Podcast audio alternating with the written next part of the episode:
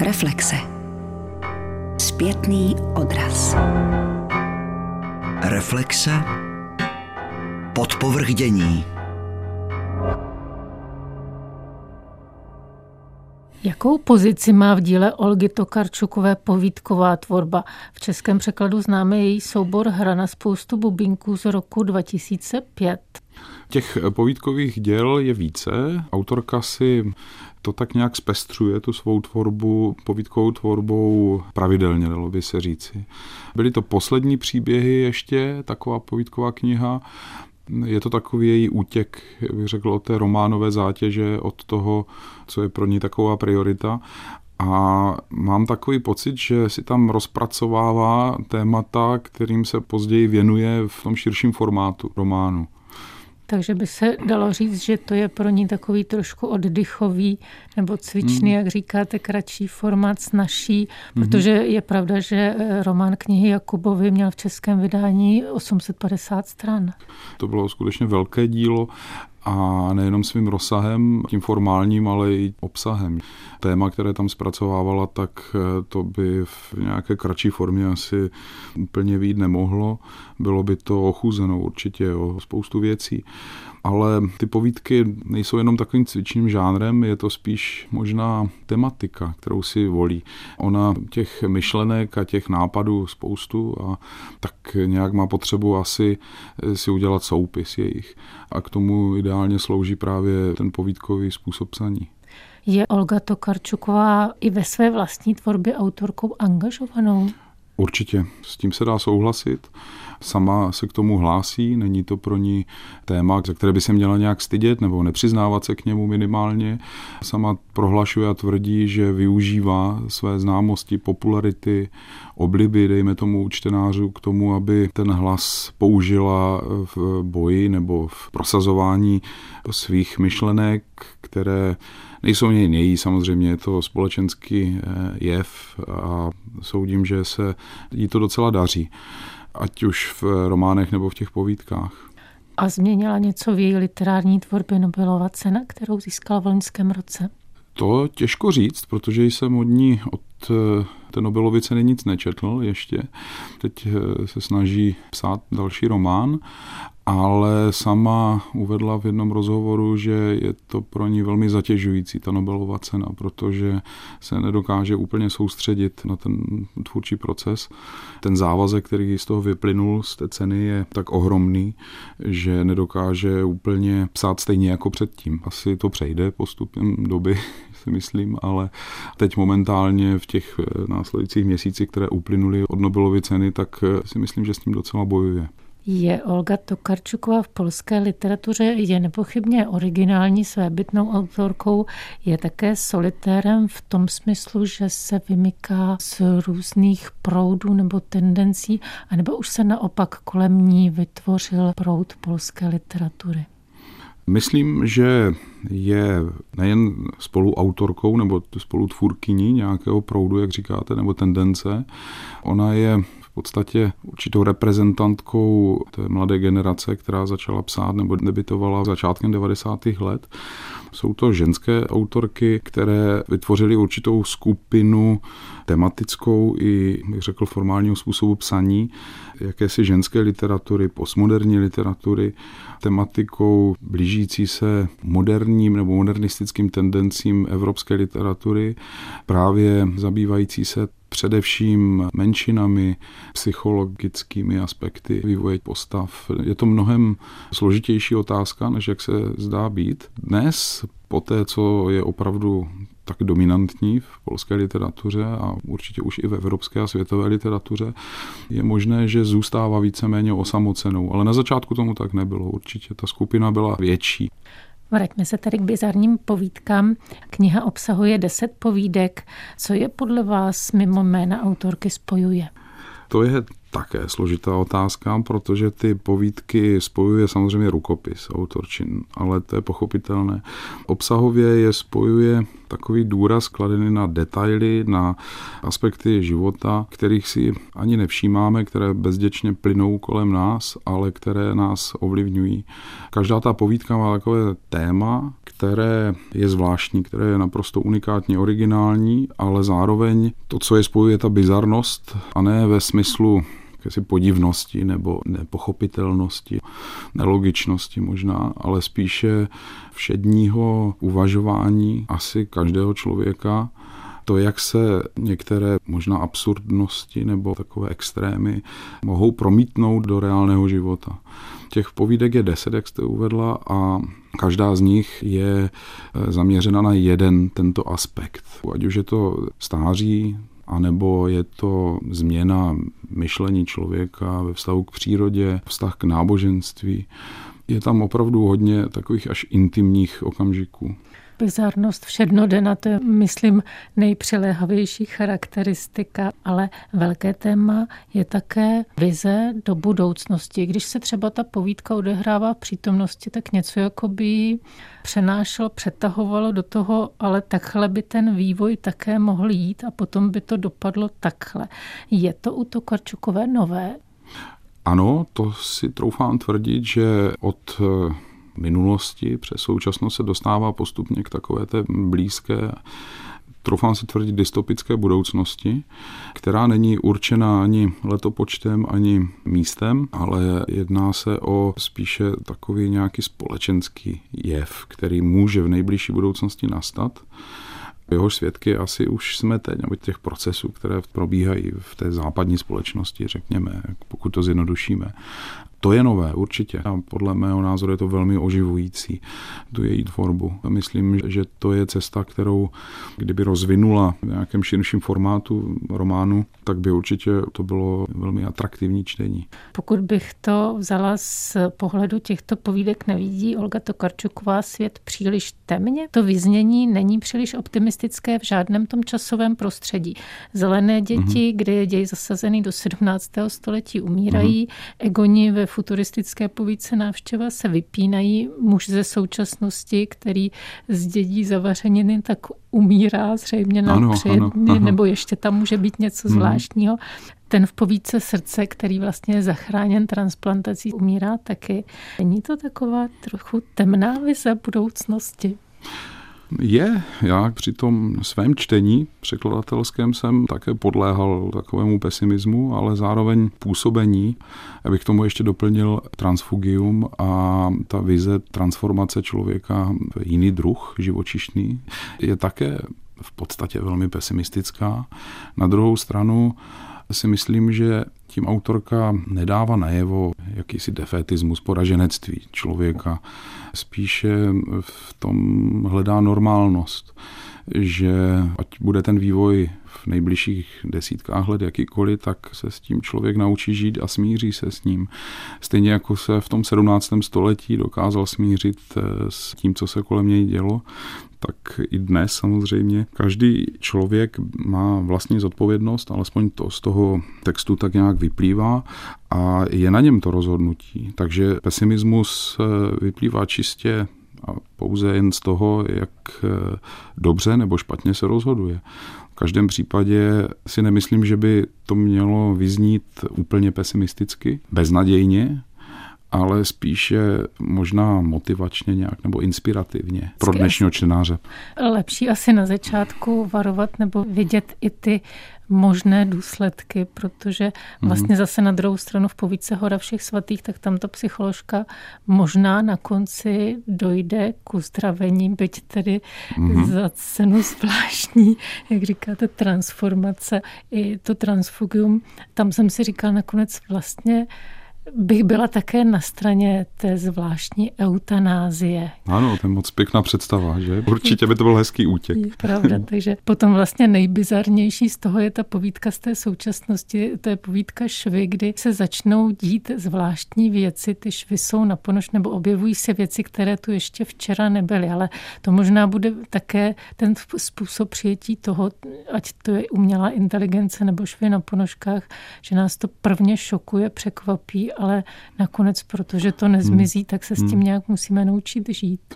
Ta poslední povídka z toho souboru o Monedikosovi, která je takovým obrazem a metaforou v podstatě náboženskou a křesťanskou, neukazuje nic jiného, že naše chování a naše zvyky a přijetí jako různých věcí je v podstatě pošetilé a že se chováme bizarně i teď, i vždy jsme se tak chovali a budeme se tak chovat i v budoucnu. A pokud si zvykneme na to, že je něco jinak, no, tak to budeme považovat za normu. A že nám je vlastní i sebedestrukce, kterou hmm. ochotně hmm. pácháme dobrovolně a možná ano. i horší než všechny umělé inteligence. Ano, ale důležité je, a to vidím jako pozitivní vlastně na tom celém vyprávění, je to, že si ten člověk o tom má možnost rozhodnout sám, i, i přes nepochopení okolí. Může zvolit úplně jinou formu existence a, a soužití s jinými lidmi nebo s přírodou, dejme tomu, může tímto způsobem se vyrovnat eh, s nástupem technologií, o kterých se nám zatím ani nesní nebo si je nedokážeme ani představit. Budeme muset najít asi zřejmě nějakou cestu, jak eh, hm, se vypořádat eh, například s umělou inteligencí stále dokonalejší, že? anebo s prodloužením života, se stářím. To jsou všechno věci, které nás dnes trápí a o kterých teoretizujeme, ale ty technologie nám zřejmě umožní to zažít opravdu. Možná ještě i naší generaci. Jak se vám hledala slova pro překlad, ať to byly egoni, což jsou jakoby ličtí roboti, nebo mm-hmm. člověk mm-hmm. jakoby transformovaný do robota, nebo pro transfugaci, to je ten zvláštní způsob eutanázie, nebo rekoni, kteří vystupují v poslední povídce kalendář lidských svátků? Ku podivu ani ne úplně špatně, protože eh, všechna tato slova mají svůj původ v latině, případně v řečtině, takže pro hm, toho obeznámeného čtenáře by neměl být problém si to odvodit, jak si z těch cizích názvů. Mě docela dost času zabralo vymyslet tu transfugaci, no tento pojem, protože jsem byl na poněkud špatné stopě, když jsem měl pocit, že to fugium, nebo ta fuga, jak to, o které jsem hovořilo, je něco jako skulina mezera, ale ono se jedná o změnu v podstatě stavu, takovou druhovou změnu. K tomu jsem se dopracoval až nějakým menším studiem. No. A dospěl jsem k tomu, myslím si, že ty názvy jsou úmyslně ponechány v tom originálním znění nebo cizím přepisu, právě aby to i toho čtenáře přimělo k nějakému dohledání těch zdrojů, aby si to mohl vlastně uvědomit pořádně, protože až při tom všem studiu kolem eh, všech těch pojmů, tak mu dochází spoustu věcí i v tom samotném textu potom. Vy už jste zmínil, že Olga hmm. Tokarčuková píše další text, čeho se týká, to zatím se neví. Ne, nemám představu. Opravdu vím, že se o něčem takovém psalo, ale bohužel nemohu teď zodpovědně říci, o, o co se jedná úplně. Já jenom vím, že prostě není schopná jako se úplně na to soustředit a že vůbec neví, jakým způsobem to uchopí dál, no, tu svou spisovatelskou dráhu. Jestli má opravdu se k tomu postavit ještě angažovaněji, nebo se má zase vrátit k tomu svému prvotnímu cíli, to, to znamená psát o věcech, které jí osobně velmi zajímají a nemá, nemá reagovat na nějakou společenskou poptávku. Je tam samozřejmě i velký tlak eh, jejich fanoušků, čtenářů, kteří zásobují samozřejmě různými podněty neustále. Jo. Je přetížená, bych řekl, tím vším. A překládáte momentálně něco od ní nebo případně od někoho jiného? Ne, teď momentálně mám volno a jsem rád.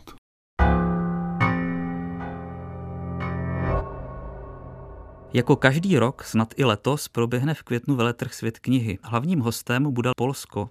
Poezie bývá z pochopitelných důvodů trochu upozaděna a proto se s drobným předstihem podívejme na současnou polskou poezii a její recepci v České republice. Ve studiu už vítám polonistu a překladatele Michála Alexu. Dobrý den. Dobrý den. a básnířku, bohemistku a také překladatelku Zofii Baldigu. Dobrý, Dobrý den. den.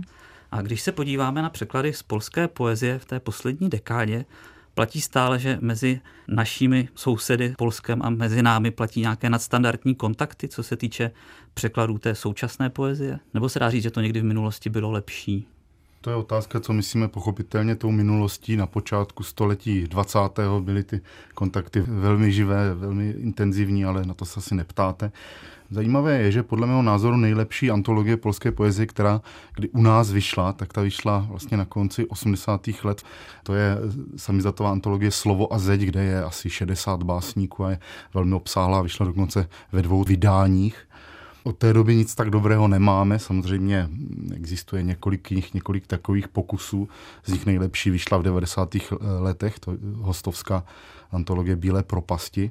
Do té doby řekl bych, že nějak zvlášť jako nevynikají ty kontakty.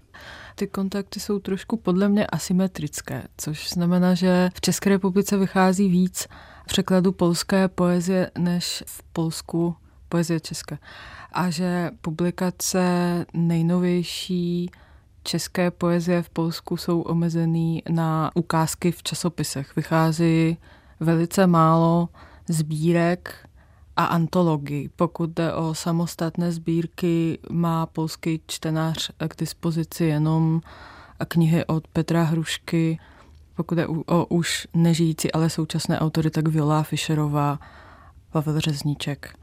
V roce 2018 vyšla i sbírka Bogdana Trojaka, Strická jejich sežení a to je tak všechno. Ale právě vy se dost snažíte ty české současné autory do polštiny překládat. Jaké si vybíráte české básníky, básnířky k překladu?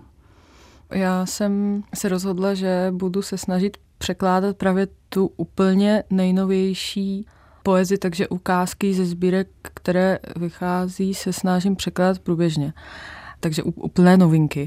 A vybírám autory a autorky, o kterých si myslím, že jsou nějakým způsobem zajímaví pro polskou literární scénu. Samozřejmě, protože to nejsou překlady na zakázku, ale překlady, které dělám já a pak je nabízím aktivně redakcím, tak eh, je tam samozřejmě důležité i to, co mě osloví jako překladatelku. Já občas říkám, že to vlastně ty básně si vybírají mě a ne já vybírám autory. Ale to jsou taky většinou jenom ukázky pro časopisy. Momentálně pracují na antologii autorek. Pojďme se podívat na to, co u nás vyšlo knižně. Najdeme pár nakladatelů, třeba nakladatelství Triáda, kde vyšly básně Marčina Kurka a Vojčecha Bonoviče. Nakladatelství Fra v roce 2011 připravilo docela obsáhlou antologii současné polské poezie. Vypíchli byste ještě nějakého jiného českého nakladatele, který se třeba systematicky chce věnovat polským básním? Neřekl bych ani, že triáda eh, nějak systematicky se věnuje polské literatuře. Vyšel tam teda opravdu ten Kurek nebo Bonovič nebo poslední básně Česlava Miloše, to si myslím, že z té polské literatury je zdaleka nejlepší knížka, s kterou oni přišli. Eh, jediný nakladatel, který systematicky podle mého názoru u nás vydává polskou literaturu, je Ostravský protimluv. Ale ani tam bych neřekl, že to je nějaká houšť básnických knih. Vyšel tam teda Zagajevský, vyšel tam Krinický, vyšel tam Vojaček, ještě několik dalších autorů, ale samozřejmě i v protimluvu, jako u jiných nakladatelů, je to tak, že zkrátka ta poezie je menšinová. Právě tak je to ufra, tam je sice více, řekl bych, poezie než u jiných nakladatelů, ale těch Poláků tam není moc. Když se zaměříme na polskou poezii vydávanou v Čechách, třeba v protimluvu, tak Zagajevský i Tkači Šindický, kteří tam vyšli, tak už jsou autoři zavedení, jsou to autoři, kteří se narodili koncem 40. a v druhém případě začátkem 60. let. Upřednostnila byste třeba, aby jsme se víc zaměřili na ty současné autory, třeba generace básnířek narozených v 70. letech, ty také samozřejmě máme v českých překladech. Já bych asi řekla, že to dostačující je. Spíš vidím nějaké ne mezery, ale jako místa, která by se mohla zaplnit, pokud je o tu starší generaci. Autory narozené třeba začátkem 60. let. Jsou jména, která podle mě chybí, jako třeba Andřej Sosnovský nebo Jerzy Jarněvič, Bohdan Zadura. To jsou uh, velcí básníci. Piotr Zomer. Tam myslím, že by si zasloužili samostatné sbírky. Myslím, že všichni mají nějaké překlady, časopisecky, ukázky, ale je to málo. Myslím, že by si zasloužili větší prezentaci. Už jsme zmínili Eugenia Tkačišina Dického a v tom překladu, který je mimochodem dílem Michala Alexy, se píše, že je to jedna z osobností, které jsou nespochybnitelnou autoritou vlastně pro všechny, řekněme, generace polských básníků. Platí to pořád, dá se to říct, o generaci, která už se narodila třeba okolo roku 2000, protože počítám, že ti už taky aspoň časopisecky nějaké básně publikovali. Je Kačišin vždycky prostě nějaká nespochybnitelná autorita? Já bych asi řekla, že pořád je, i když e, nejsem úplně v kontaktu s generací, která se narodila kolem roku 2000. Myslím, že ani moc ještě nepublikují, hmm. ale pro autory narozené v 90. letech já myslím, že rozhodně ano ale neumím říct, proč. Mně přijde, že je to proto, že ho nelze napodobit. Že je to tak unikátní, samostatný hlas v té současné poezii, že to budí respekt. Dá se třeba počítat s tím, že má i nějaké silné charisma? Protože on, pokud vím, se toho literárního života zase tak úplně neúčastní. Ale když se účastní, hmm. tak je to vždycky událost. Na to bych navázal vlastní zkušeností, že v souvislosti s vydáním výboru v Ostravském protimluvi byl několikrát eh, pozván a uspěli jsme pouze jedenkrát na tom posledním ročníku a byl to báječný zážitek na to, že to byla vlastně básnická akce v ne největším, jak, jak si řekl bych, centru básnickém v České republice, tak ta návštěvnost také byla úplně vynikající.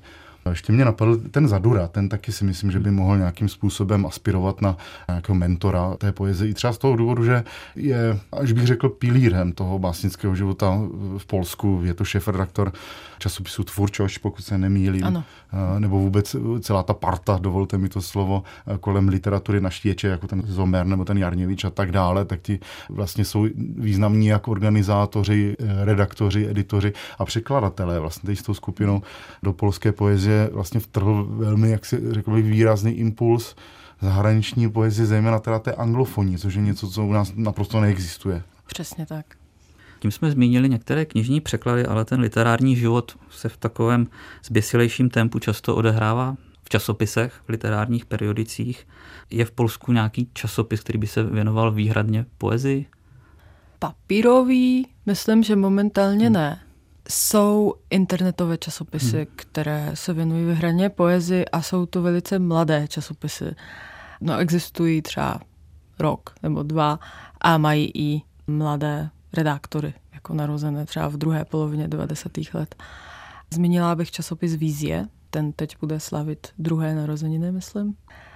A pak už jsou to časopisy literární obecně, hmm. které ale věnují poezii hodně prostoru. Za sebe bych zmínil časopis Content, který je pozoruhodný tím, že přináší velkou spoustu takových jako novátorských rubrik. Jdou dvoujazyčně básně, k tomu komentář básníka, kritika i překladatele a tak dále. Takže eh, je to časopis, který vychází v takovým velkolepým stylu, nádherný papír, velkorysá sazba a tak dále.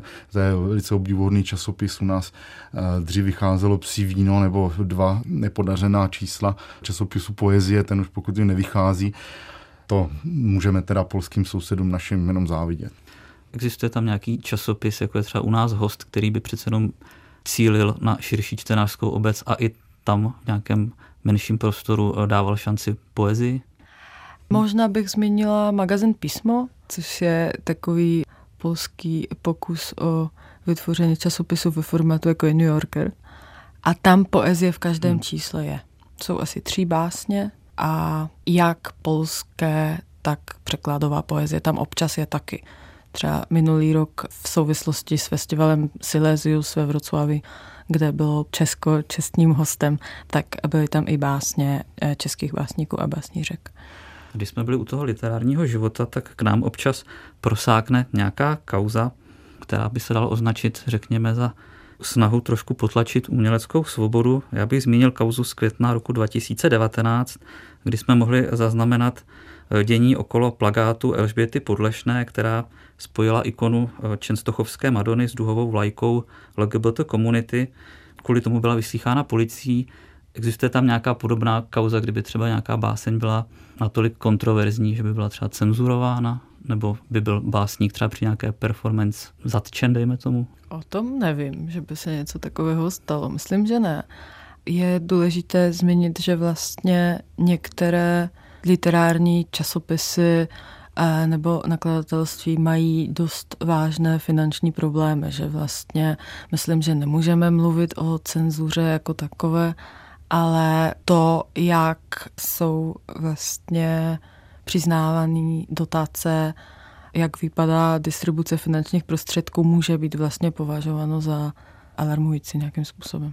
Myslíte, že ty prostředky nedostávají z toho důvodu, že razí nějakou filozofii, která prostě není státním aparátu příjemná? Myslím, že do jisté míry se hmm. to takhle dá říct, anebo spíš, že stát rád financuje média, která propagují tu podobu kultury, kterou, či dějin, kterou stát propagovat chce. Takže pak už eh, ty prostředky nezbyvají pro třeba experimentální časopisy nebo mladé časopisy. Stát není určitě otevřený experimentům mladé generaci a nechce vlastně podporovat takovou tu živou nejmladší literaturu. Já si myslím, že přesně tato zmíněná kauza vlastně s literaturou nebo s uměním, Samozřejmě, to nemá, ale s podlešnou nemá proto by nic, mě zajímalo, společného. jestli je tam nějaký obdobný Nemám, případ. Z mého hlediska hmm. to jako překladatel nemůžu do toho Jasně. vidět a nevím. Eh, mě zaujala sbírka antologie esesáckých básní Piotra Mačežinského. Tam najdeme takové básně třeba, kde Bůh utěšuje Adolfa Hitlera, Určitě je tam hodně velký osten proti polskému stále ještě živému antisemitismu. Jak třeba byla tahle ta sbírka v Polsku přijata? Třeba i jenom v kritikách? Ona měla samozřejmě různé recenze, ale myslím, že kritika, která by byla srovnatelná s kauzami, o kterých hmm. jsme se bavili na začátku, myslím, že nic takového se nestalo, ale já si to vysvětluju tak, že ta poezie není v hlavním proudu. Takže taková kniha se vlastně dostane jenom do rukou čtenářů poezie, kterých je v Polsku pravděpodobně několik stovek a kritiku poezie pravděpodobně tak deset. V tu antologii eseseckých básní nikdo jiný si vlastně nepřečte. A já myslím, že poezie ještě je vlastně specifická tím, jak je jenom pro uzavřenou cílovou skupinu v jistém smyslu. Takže to tak trochu unikne tomu radaru. Ona ta recepce této knihy vlastně i u nás, i v Polsku je velice zajímavá. Vlastně kritikové ji nepřijali příliš dobře. Eh, na druhé straně autor sám se chlubí, že je vyprodaná, že, že prostě jaksi má kultovní status mezi čtenáři, což obavuje tím, že je vyprodaná, což je zavádějící, protože Polsko je prostě podstatně větší země má větší tučnářskou obec než my, takže když tam vyjde nějaká básnická sbírka, eh, jak říká kritik Jan Heller, v homeopatických nákladech a v té velké zemi se prodá, tak to naprosto o ničem nevypovídá. U nás vyšla v nakladatelství Petr Stengel, což je nakladatel, který jako záměrně, myslím, vydává takovou jako hodně provokativní literaturu. Například jsem si zapsal sbírku Lukáše Palána, eh, jejíž název se stává se čtyř výrazů, jehož první dva výrazy se stydím říct. Ano, ano, to ani nemůžeme. Eh, třetí je Hitler, čtvrté je Praha. Ano, tak zkrátka je to takový ten typ té literatury, která šokuje, řekl bych, agresivními, spornými tématy, ale podle mého názoru po literární stránce naprostý blábol. Nechápu, proč Mačeřinský u nás byl vydán, ať už solovou sbírkou, nebo byl zařazen do té antologie 12krát poezie Polsko, o které jsme mluvili před chvílí co vyšla v roce 2011 ve FRA. Podobně bychom se možná mohli ptát, jestli má smysl v současné polské poezii hledat nějakou skupinku autorů, autorek, eh, které se vymezují na základě genderu. Tím chci říct, existuje nějaká skupina básnířek, které třeba sdílejí společnou poetiku, nějaká témata, protože u nás vyšlo docela hodně hm, autorek, Malgoržata Lebda, Julia Fedorčuk, Justina Bargielská, to jsou všechno autorky, které se narodily v 70. letech Dá se o nich ještě pořád hovořit jako o autorkách, které píší takzvaným ženským psaním? Je důležité zmínit, že vlastně ta generace narozená v 70. letech je první generace, ve které se objevilo tolik autorek, které vydali víc než jednu sbírku. Že tam je určitě ten ženský hlas podstatnější než předtím, že když se podíváme třeba na generaci Brulionu, To je vlastně téměř mužská skupina, tam byla třeba Mažená Broda, ale těch žen bylo míň. No, jedna z nich je eh, vlastně Olga Tokarčuková, je spojená s touto skupinou. Vlastně ona tam debitovala jako básnířka, to se o ní vlastně moc neví, ale eh, rozhodně s nimi má leco eh, podobného blízkého.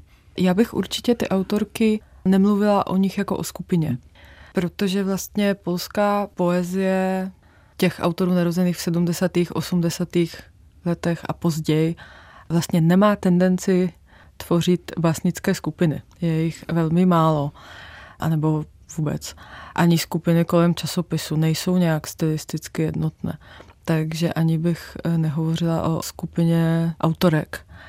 I když existuje něco ve Varšavě, čemu se říká vzpůlný pokoj, ale to je spíš eh, prostor pro setkávání a nevznikají tam texty. To založila před pár lety Beata Gula, což je šefredaktorka nakladatelství v staromějském domu kultury ve Varšavě, takže to je normálně jako městský kulturní dům, kde funguje nakladatelství.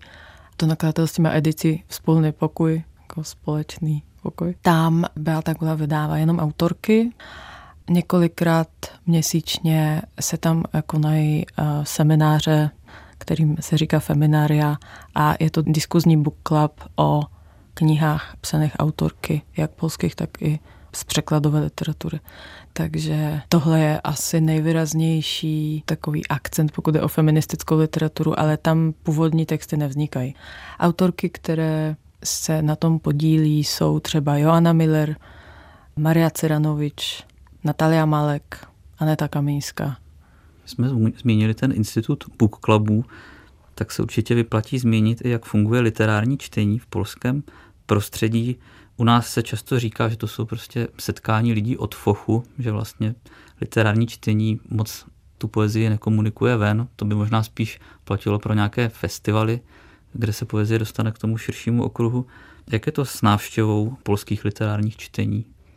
Pro mě osobně je to velmi těžké komentovat, ale z vlastních návštěv některých polských akcí musím říct, že tady se zase projevuje ta změna toho měřítka, jak my si to představujeme. Polsko je větší země, má víc obyvatel, má vlastně větší množství univerzitních center a ta hlavní univerzitní centra jsou jaksi srovnatelná, řekněme, s Prahou a tak dále. Takže pokud například v Krakově navštívíme některý z těch mnoha festivalů, co tam je, tak vlastně zákonitě se tam objeví i víc návštěvníků. Zkrátka z toho důvodu, že prostě je tam více studentů a tak dále, ale řekl bych, že pokud bychom to připočítali na obyvatele, tak si myslím, že z toho žádná zajímavá data nevyvodíme. A je třeba ten život pestřejší, literární? Typický příklad by mohl být, eh, když ještě žil Česlav Miloš v Krakově a Vyslava Šimborská, tady ti světoví autoři, tak se tam konali eh, každý rok festivaly s těmi nejlepšími světovými másníky.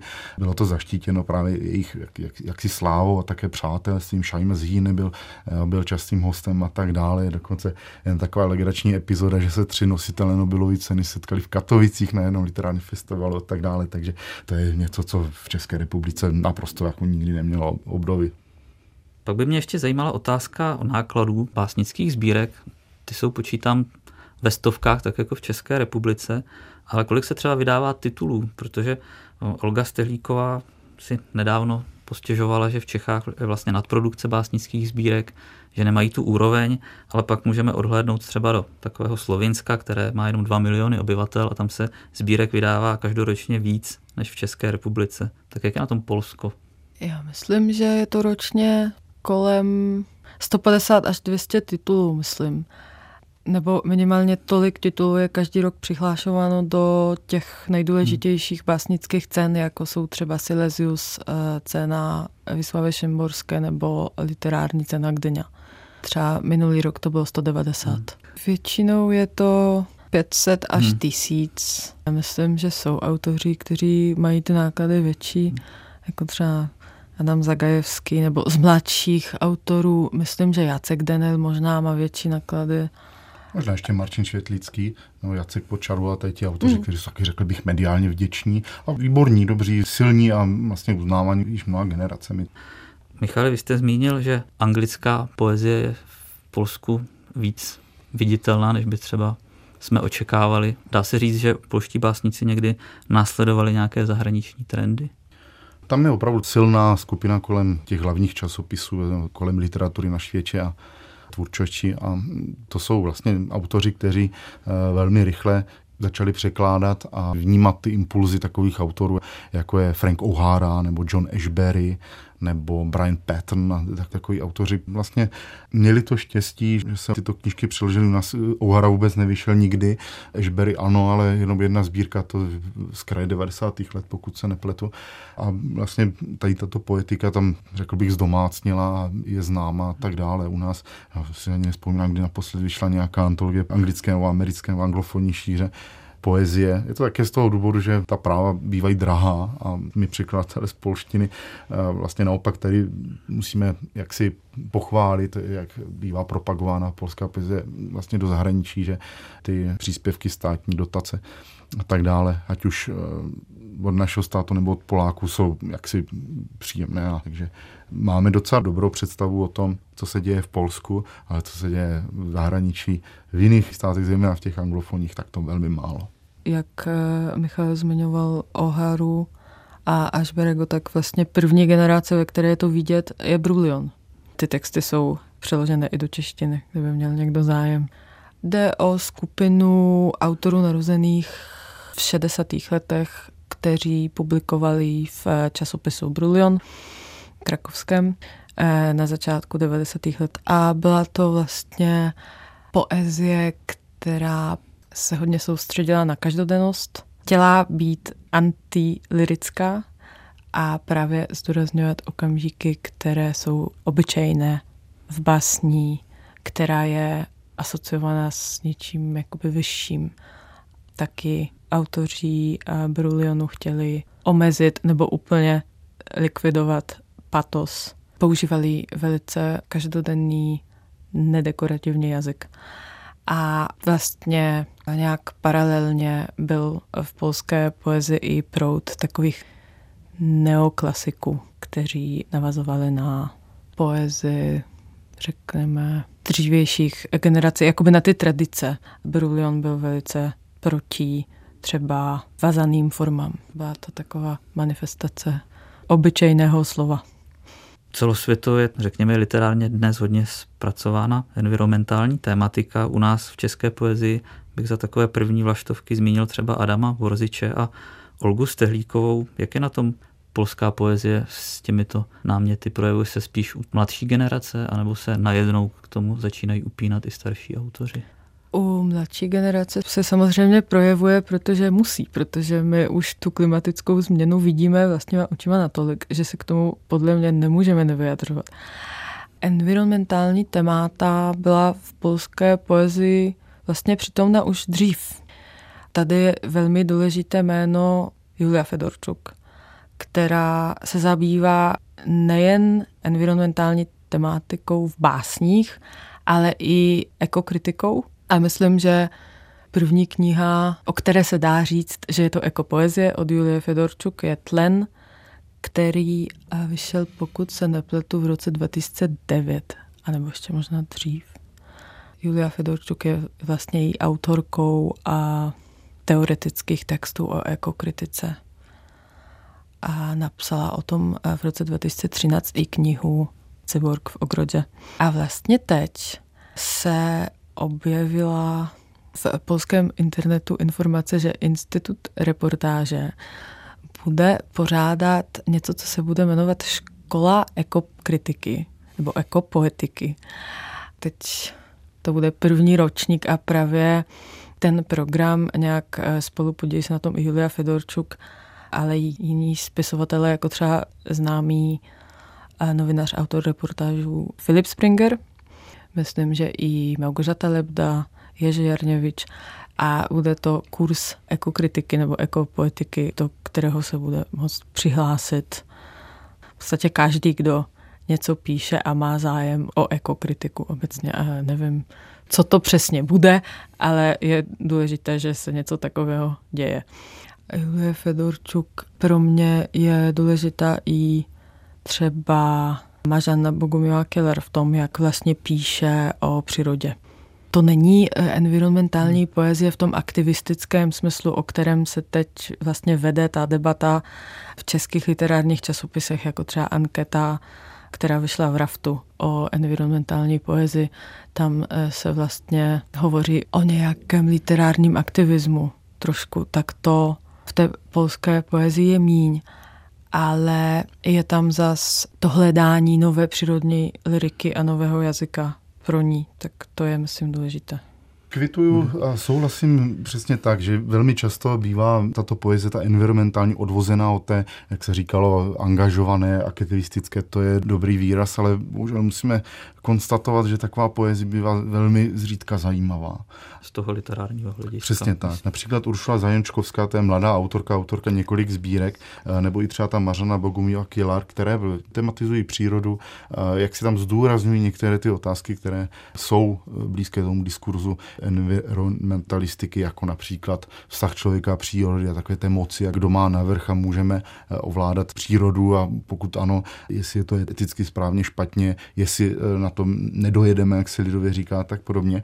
V případě těchto dvou autorech je nejcennější to, že prostě upouštějí od té ideové roviny a spíše se zaměřují vlastně na jakýsi osobitý výraz, například u té Mařany Kielar, z níž výbor vlastně vydává nakladatelství Fra, tak tam jsou úplně takové lidu prázdné, osamělé vlastně krajiny, taková krajiná poezie, kde ten člověk vlastně chybí. A Přitom tam vlastně nepostrádají nějaké drama, teďka je to z jakého důvodu, protože je to tak opuštěné, protože eh, my už tam nejsme, už vlastně přírodě nemáme vztah, všichni jsme zemřeli, protože jsme tu přírodu zlikvidovali, nebo jiné otázky a tak dále. Takže vlastně výsostné tázání na vlastně podstatu všech těch klimatických katastrof, krizi a tak dále, ona tam má velmi jemným a osobním způsobem. Ta Zajenčkovská zase eh, se soustředí například na takový mikrosvět, svět mikrobů a dokonce nějakých jako částí buněk a tak dále. Je to podobné. Ona prostě z toho nezjistíme, jestli svět, který popisuje, ten stav toho světa, který ona popisuje, jestli je žádoucí nebo nežádoucí, ale je to produkt neobyčejné fantazie a neobyčejně krásných obrazů a,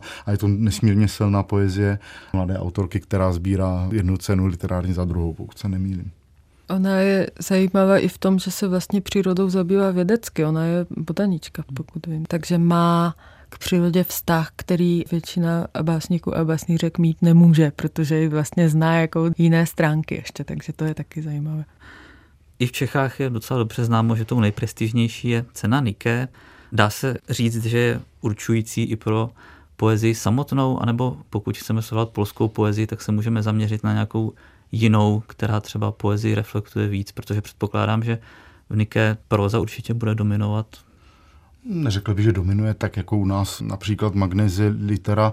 Nemám teda před sebou finalisty ani oceněné, ale pokud se nepletu, tak Nike za poezii dostal Stanislav Varančák za za jednu ze svých sbírek, Tadeusz Růževič, Večeslav Miloš rovněž, což uh-huh. není úplně málo. Takže poměry cenu, vyváženější. Vyváženější než u nás, uh-huh. ale rovněž převažují jiné, jiné žánry. Ještě bych upozornil na to, eh, že Poláci vnímají ta rovnocený žánr, tu literární reportáž, což my bychom si nebrali za druh beletrie. No a vlastně podle mého názoru, často se mě na to někdo ptá, se tady projevuje to, co jsem naznačoval vlastně u těch nákladů, že Polsko je větší země a má tak obrovské množství literárních cen, že... Těžko říct, která určuje nějaký konsenzus hmm. té literární Přes, Přesně tak. Hmm. Jedna vlastně z těch cen, která podle mě je taková, že si všichni jako hodně váží, zejména teda básníci, tak je právě zmíněna Gdyňa, no, Nagroda literácká Gdyňa, ale zase i tam bychom našli laureáty, kteří obdrželi a rozhodně ne zase nejlepší knihy. Typický příklad je Justina Bargielská, která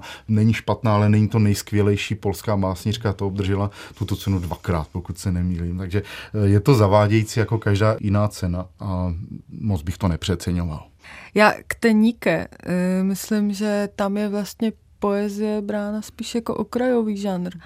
Protože ano, je pravda, že ji obdržel Barančák, eh, Miloš a Ruževič. Jenomže ona se uděluje od roku 97, myslím. Takže v roce 97 ji získal Miloš, pak v roce 99 ji získal Barančák, v roce 2000 ji získal Ruževič, pak v roce 2003 ji získal Jaroslav Marek Rimkevič a pak už to byly především jako jiný žánry. Pak je Tkače Šendecký 2009. Hmm. A je to cena, která nemá kategorie, tam je jenom hmm. jedna kniha roku. Samozřejmě můžeme se podívat na to, kdo získává nominace, tam je vždycky těch básnických sbírek víc, ale myslím, že momentálně Nike se spíš soustředí na jiný žánry, protože je taky dost komerční, že ji uděluje Gazeta Vyborča. Nevím, jestli je to opravdu nejdůležitější cena pro básníky a čtenáře poezie, ale Polsko má nadprůměrně vysoké množství literárních cen za poezii, nebo cen za básnickou knihu roku. Máme už e, zmiňovanou eh, literáckou cenu Gdyňa, kde básnická sbírka roku je to jedna z kategorií.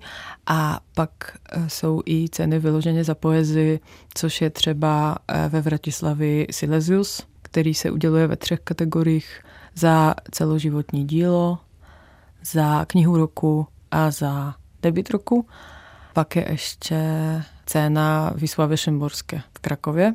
K tomu bych chtěla ještě možná říct, že ty ceny jsou vlastně souvisí s dost vysokým finančním ohodnocením, že třeba za knihu roku v rámci Silesiusu, myslím, že to je 50 tisíc zlotých. Za celoživotní dílo je to, myslím, 100 tisíc. Minulý rok byla taková malá kauza, že básnici nominovaní na cenu Silesius za debitovou sbírku, což byli eh, Matěj Bobula, Jan Rojevský a Michal Domagalský, se dohodli, že si tu cenu rozdělí.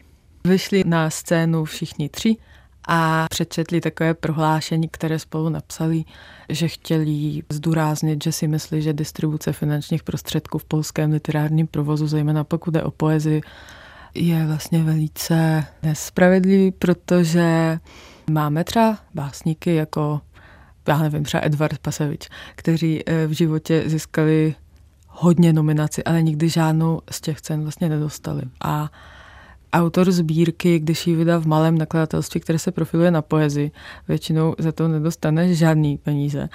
I publikace v časopisech většinou není honorář. Takže je to na jinou debatu, ale mluví se hodně o tom, že vlastně ty ceny jsou příliš vysoké, že možná by bylo lepší, kdybychom s nimi, s nimi nakládali jinak. Pojďme se podívat na takové místo, kde se prostupuje na hranicích, kde dochází k nějakému prolnutí češtiny a polštiny. Existují takové případy, kdy se ty jazyky potkávají u jednoho autora? Tak tady ten uh, vlastně regionalismus, mohli, mohli bychom říct, je do jisté míry taková polská specialita. Uh, ono je to dáno historicky, protože, jak známo, Hranice se posunovaly eh, často v 20. století dřív. V souvislosti s tím autoři, kteří byli vyhnáni ze svých domovů a vzpomínali, nostalgicky se vztahovali na svoje rodiště. Typickým příkladem by mohlo být třeba ten zmíněný Eugenij Šutka Češendický, který se narodil na vlastně polsko-ukrajinské hranici a má tam spoustu vlastně regionálních motivů, včetně jazyka tak třeba i ten Zagajevský, který se narodil ve Lvově, který tehdy byl polský, ale dnes už ne a tak dále. Co se týče vlastně polsko-české, tam je to zajímavější. Nabízí se zvláštní dvojsbírka, která šla v nakladatelství Opus, kterou vlastně napsali dva autoři, Karol Mališevský a Jiří Červenka, kteří jsou spojeni vlastně s tím regionem jeden z české a druhý z polské strany a tam to proniká takovým, řekl bych, unikátním způsobem. Spíše na takové jako obrazné a jako té krajinné rovině, spíš než jazykové. Každopádně nejsilnější tady tento jev bude vlastně v Těšínském slesku eh, autorka Renata Puclacher napsal před pár lety knihu v kavárně Avion, která není, na které jsem se jako překladatel podílel, kde je taky celá řada básní a vlastně tam úplně nejlépe, jak si řekl bych, odráží to klima, tady té dvoujazyčnosti, rozkročenosti mezi český a polský těšin, mezi Českou republiku a Polskou republiku. Je toho mnoho, ale že bychom, jak si mluvil o nějaké škole nebo něco podobného, to asi ne. Pokud jde o poezii, tak je to asi regionální záležitost spíš, ale mluví se o takových, tomu se říká polsky malé vlasti, malé ojčezny. Jenomže to reflektuje spíš, tematizuje spíš proza, asi psání o místě původu, dětství v nějakém kraji, právě o těch přihraničních oblastech, které už, nebo i o územích, které patří Polsku před válkou a už třeba nepatří, ale myslím, že to je tendence, která byla spíš výraznější v 90. letech, že už to jako mízí. Ale k tomu o polštině a češtině, které se prolínají v poezii, tak já bych zmínila ještě jednu autorku, která žije v Praze. Není to jenom v Těšině.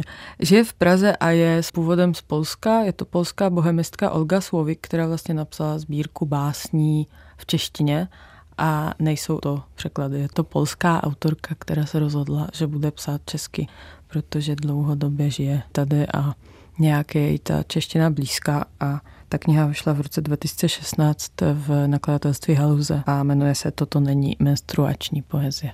Kdybyste si měli přát jednoho polského básníka nebo básnířku, který by se určitě měl objevit v českém překladu a ještě tomu tak není, kdo by to byl? Andřej Sosnovský. Já bych si vybral některé nepřeložené knížky od Česlava Miloše. Takže jsme u takových klasických men. Já vám moc děkuji za to, že jste se pořadu zúčastnili a budu se někdy těšit na shledanou a rozloučím se teď s překladatelkou, bohemistkou a polskou básnířkou Zofí Baldigou. Na shledanou. Na shledanou. A s překladatelem Michalem Alexou. Na shledanou děkuji za pozvání.